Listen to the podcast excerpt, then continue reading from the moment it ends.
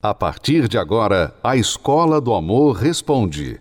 Apresentação: Renato e Cristiane Cardoso.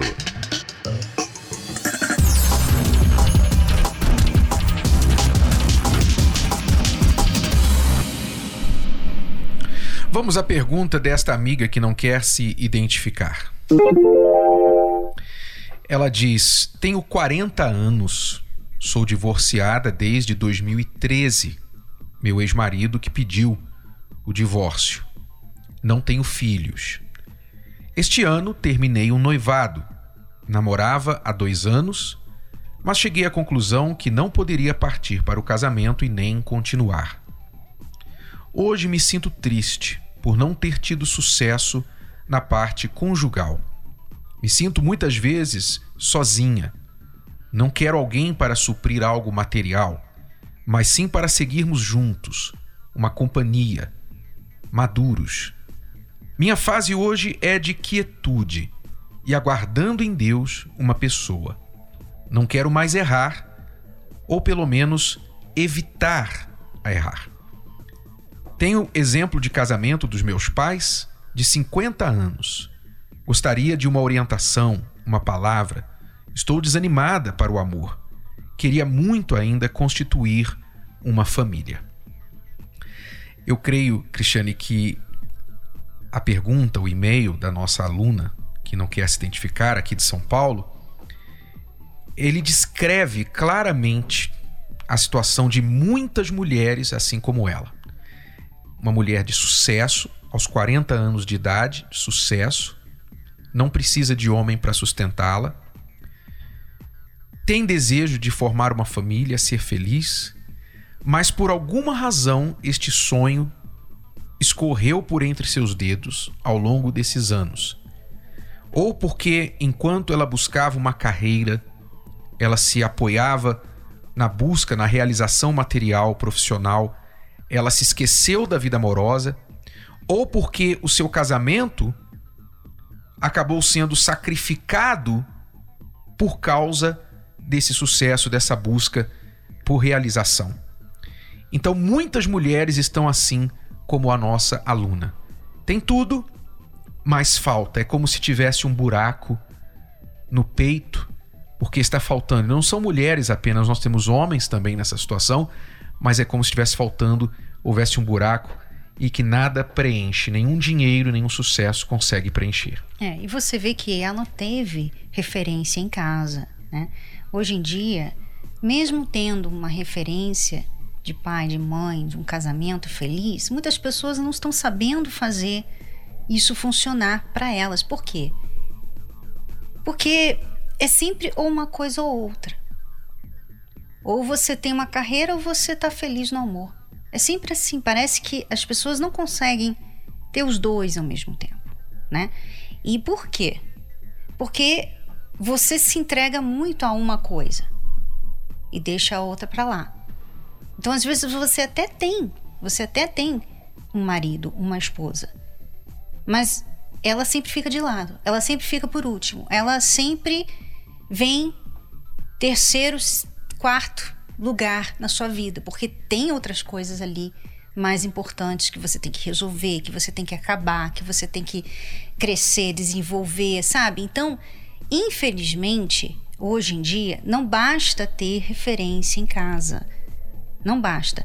A nossa sociedade, essa modernidade que nós temos é que você tem que crescer financeiramente. Você tem que ser uma pessoa muito bem sucedida. E tudo bem. Eu concordo que todo mundo deveria.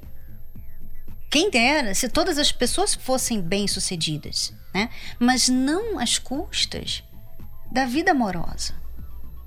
Ela não falou por quê né, ela se divorciou.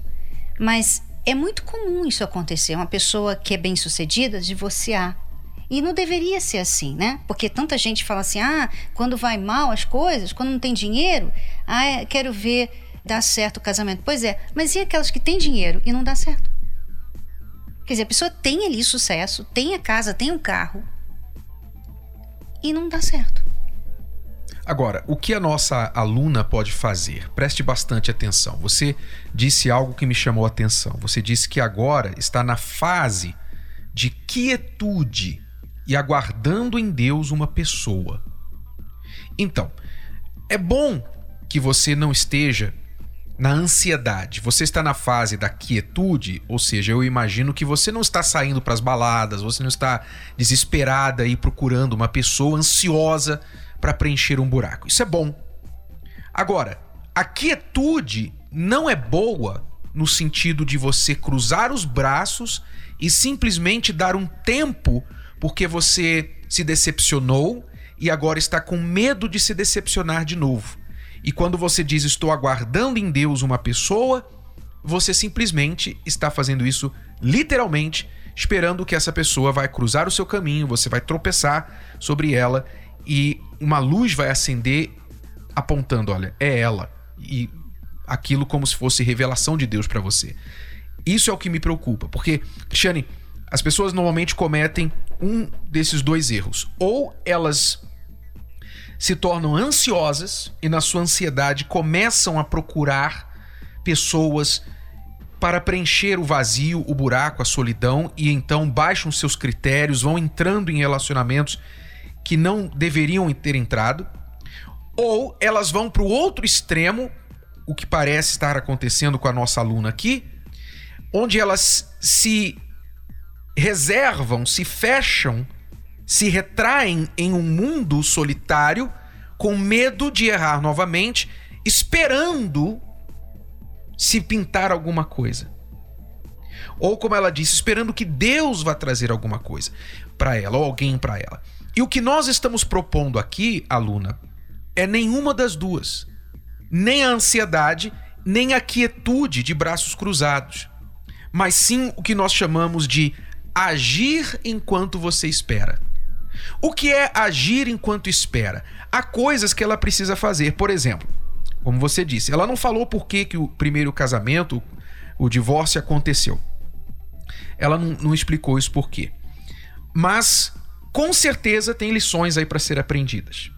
Ela não muito depois entrou em um outro relacionamento e noivou e depois concluiu que não era aquela pessoa. Quer dizer, novamente ela escolheu errado ou, ou não soube escolher ou, esco achou que escolheu bem. muito tarde. Exato. Né? Achou que escolheu bem e lá se foram mais dois anos da vida dela, vezes dois, são quatro anos, né? Que a gente sempre fala que o, o tempo se dobra. Então, é claro que agora, aluna, você tem que fazer um trabalho de introspecção, de descoberta do que pode estar acontecendo aí dentro de você que está causando, provocando o fim dos seus relacionamentos. Por exemplo, não é típico o marido pedir o divórcio. Não é típico. A não ser quando ele trai e quer ficar com outra mulher. Se ele encontrou outra mulher, ele quer ir embora, quer se livrar da esposa, então normalmente ele vai e pede o divórcio. Que é, que é uma raridade. É normalmente é não, é ele, não é ele que, que quer sair, mesmo com outra lá fora. Né? Exato. Né? Normalmente quem pede o divórcio é a mulher porque ela cansa é. do marido, né? Mas normalmente o casamento pro marido, mesmo quando ele está traindo, é cômodo. Mas se foi ele que pediu o divórcio, então por quê? Levanta aqui um ponto de interrogação. Por que ele não quis ficar com você? Primeira pergunta. Então, você. Isso não é uma forma de inferiorizar você. Não porque algumas pessoas não gostam de pensar né, no porquê das coisas porque elas se sentem mal. Não, peraí, ele foi culpado, ele que quis sair do casamento. E com certeza ele teve culpa. Sim. Mas você tem que saber que você também teve culpa. E a pessoa inteligente, ela descobre o que ela fez de errado para ela não errar novamente, né? Então ela está nessa fase. Você pode, enquanto espera, aluna, você pode e deve buscar se conhecer, entender quais são os erros que estão aí dentro de você ainda e que se você entrar em um novo relacionamento agora, mesmo com a melhor pessoa que você puder encontrar, não vai dar certo se isso não for corrigido. Então, Agir enquanto espera é isso. É você não se preocupar nesse momento em achar outra pessoa, mas se preocupar sim na reconstrução do seu eu. Porque amorosamente, afetivamente, você não tem tido sucesso e você sabe disso. Então, se no seu trabalho você tivesse fracasso, seja lá a área de atuação, de profissão que você tenha, você sabe que se você falha em um projeto, você logo corre atrás das razões porque falhou, e se faltou alguma habilidade, talento seu, você vai correr atrás de um curso, de um aprendizado, de um treinamento, e você vai se aprimorar para não errar, não fracassar de novo. No amor não é diferente. Você tem que buscar se aprimorar nessa parte da sua vida. No livro Namoro Blindado, nós temos um capítulo só para os divorciados. Nós pensamos, aliás, todo livro envolve quando nós escrevemos Namoro Blindado, nós pensamos nos divorciados também, nos solteiros maduros, nos viúvos e etc. Você deveria ler Namoro Blindado, aluna. Comece um trabalho da reconstrução do seu eu todas as quintas-feiras aqui na Terapia do Amor. O mundo está parando novamente, mas os problemas amorosos não param. Pelo contrário, se intensificaram ainda mais nos últimos tempos. Separações, traições, abusos. Siga as orientações do Ministério da Saúde. Mas não deixe de aprender sobre o amor inteligente. Palestras especiais com Renato e Cristiane Cardoso. Quinta-feira, às 20 horas. Direto do Templo de Salomão. Transmissões ao vivo através dos canais TV Templo, Rede CNT, Canal 21, Rede Aleluia e TV Universal. E pela internet, nas páginas oficiais da Igreja Universal no Facebook e no YouTube. E também pelo univervideo.com.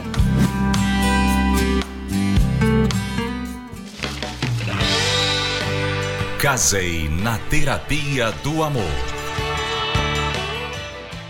No dia do meu casamento, eu acho que para toda mulher que sonha com esse dia, é uma expectativa muito grande. Teve um momento que marcou muito no meu casamento. A cerimônia estava prestes a iniciar. A noiva que de costume, né, é, que chega atrasado, ela já estava lá, mas existia algumas pessoas que ainda não haviam chegado, que era os meus pais. Eu vou casar sem meus pais, né? E, e esse fato foi uma história muito bacana, porque hoje, esse passado, esse dia, né? Hoje a gente ri. Então eu como pessoa era uma mulher muito frustrada. Quando eu começava um novo relacionamento, ninguém acreditava que ia dar certo justamente porque nunca tinha dado certo.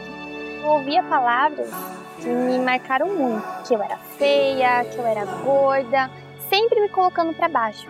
E isso me marcava muito, porque eu realmente criei esse personagem que eu ouvia na minha cabeça. Eu já não acreditava mais na felicidade. Não acreditava que poderiam unir duas pessoas, se darem bem, se respeitarem. Eu não acreditava nisso. Tanto que eu olhava muitas histórias, fotos antigas e pensava, nossa, o amor nessa época deveria ser diferente. Por não acreditar em mim, eu estava totalmente desacreditada de tudo, né? Então eu já cheguei a pensar em me matar e eu pensava assim que, eu, que ninguém ia sentir a minha falta. Tamanha solidão que eu tinha. Eu tive um relacionamento e esse relacionamento durou quatro anos. Foram feitos vários planos, mas esse relacionamento não deu certo era muita briga. Um queria um objetivo, outro queria outro objetivo. O, o, meu rendimento na faculdade já não era mais o mesmo. Eu perdi o interesse profissional. Então, assim, a minha vida literalmente parou junto com aquele relacionamento. Então, eu vim para terapia do amor através de um convite. A princípio, eu não acreditei muito, não. Porque eu já estava tão desacreditada de tudo que eu pensava assim: será? Será? mas eu fui para ver e eu me impressionei, porque já no primeiro dia foi passada uma visão totalmente diferente de tudo aquilo que eu acreditava. Uma visão sobre o amor inteligente, uma visão sobre o respeito, sobre o valor, sobre o amor próprio, algo que eu nunca tinha, nunca tinha criado, nunca tinha, nunca tinha aprendido. Então foi um choque com a minha realidade, mas foi um choque tão grande que eu queria aprender mais eu anotava todas as coisas que eram passadas, eu confrontava aquilo que era passado com a minha vida para poder mudar. A primeira coisa que realmente eu vi foi que eu precisava mudar dentro de mim. Então eu tive que passar a me amar, eu tive que passar a me valorizar, tive que passar a entender quem eu era, o sentimento de solidão foi embora, o sentimento de vazio foi embora, o sentimento de precisar de outra pessoa para me valorizando, falando coisas para mim também foram embora. E então eu recebi um convite especial de colegas, né, me convidando para participar da terapia do amor. Eu comecei a ver resultado de amigos meus que participavam dessa terapia do amor. Eu comecei a ver que eles passaram a crescer como pessoa, evoluir. Falei, poxa, era isso que eu estava precisando para minha vida. Participando dessas palestras, eu recebi uma direção, um ensinamento que mudou realmente a minha vida. Então eu comecei a cuidar de mim, Primeira coisa, limpei as feridas, né? Tirei aquelas bagagens do relacionamento anterior e participando de convenções de profissionais liberais, eu conheci a Emanuele.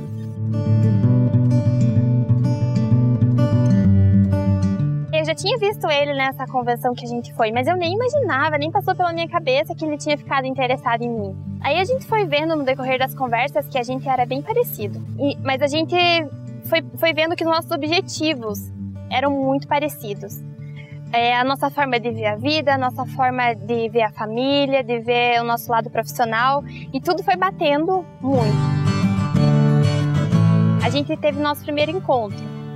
Foi, por sinal, até aqui nesse parque a gente veio e foi uma oportunidade da caminhada do amor. Então a gente veio com a camiseta, foi muito bacana encontrar ele, passear com ele, daí a gente também trouxe o um folhetinho, né, para você fazer as perguntas um pro outro. E foi totalmente diferente. A gente viu que tinha muitas coisas, muitas coisas em comum mesmo. A gente viu que tinha realmente os nossos objetivos muito parecidos, que era o que mais me preocupava, era o que eu mais procurava em alguém. Alguém que tivesse os mesmos objetivos. Então a gente saiu da caminhada do amor namorando. Mas um namoro diferente, um namoro com princípios. Então a gente se olhava, a gente se abraçava, mas a gente não ainda tinha beijado, nem o selinho. Aí eu pensei, como que eu iria me comportar diante daquela situação. Eu quis fazer um namoro à moda antiga, assim. Só beijar no dia do casamento. Aquilo realmente me criou um espanto, mas também um interesse ainda mais por ela, porque eu consegui ver nela aquilo que eu não via nas outras mulheres. Então eu pude conhecer mais do Wellington. Eu vi que ele me respeitava. Foi muito bom nesse período porque eu vi que ele, ele ia além, que ele queria mais em mim do que um beijo, do que um toque físico, que ele queria realmente me levar para o altar, porque ninguém aceita fazer isso por fazer assim. Eu falo que valeu a pena esperar. Porque quando no relacionamento, quando namoro, noivado, é, eu e ela tínhamos algum problema a ser resolvido, nós não resolvíamos com um beijo. Nós tínhamos só a conversa, o diálogo. Então, para resolver um problema no, no, namoro, então a gente conversava muito, é, dava ideia para como resolver aquela, aquela questão, aquele conflito, né? Então a gente acabou levando isso para o casamento. Então, quando existia algum, alguma indiferença, alguma coisa a ser resolvida, a gente já havia, já havia passado por aquele momento um dia. Então, a ausência do beijo não foi é, algo que eu perdi, muito pelo contrário eu ganhei. Eu ganhei porque eu passei a conhecer a Emanuele. Se fosse necessário passar tudo de volta para poder ter a Emanuele, a mulher da minha vida, do meu lado, eu pode ter certeza que eu passaria. Nós não pensamos em deixar de fazer a terapia. Porque da mesma forma que a terapia do amor fez bem para o nosso namoro, para o nosso noivado, consequentemente ele vai fazer bem para o nosso casamento.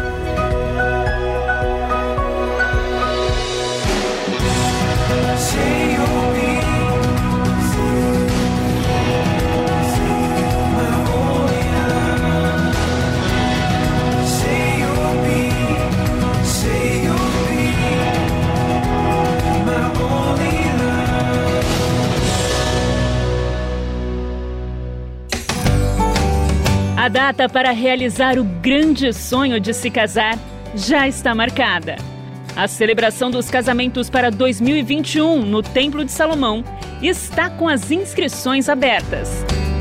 Em 2020, foram 1.378 casais se casando simultaneamente no mundo todo. 2021 é o seu ano. Você que está noivo e deseja se casar ou que já vive junto e quer oficializar essa união perante Deus, se inscreva pelo site universal.org/casamento até o dia 18 de abril. E atenção, se você ainda não oficializou seu casamento no civil, tem até o dia 20 de maio. A grande cerimônia de casamentos será no dia 3 de junho às 18 horas. Para mais informações, pelo WhatsApp 11 9 4136 7382. Essa é a oportunidade de convidar a Deus para fazer parte da sua união.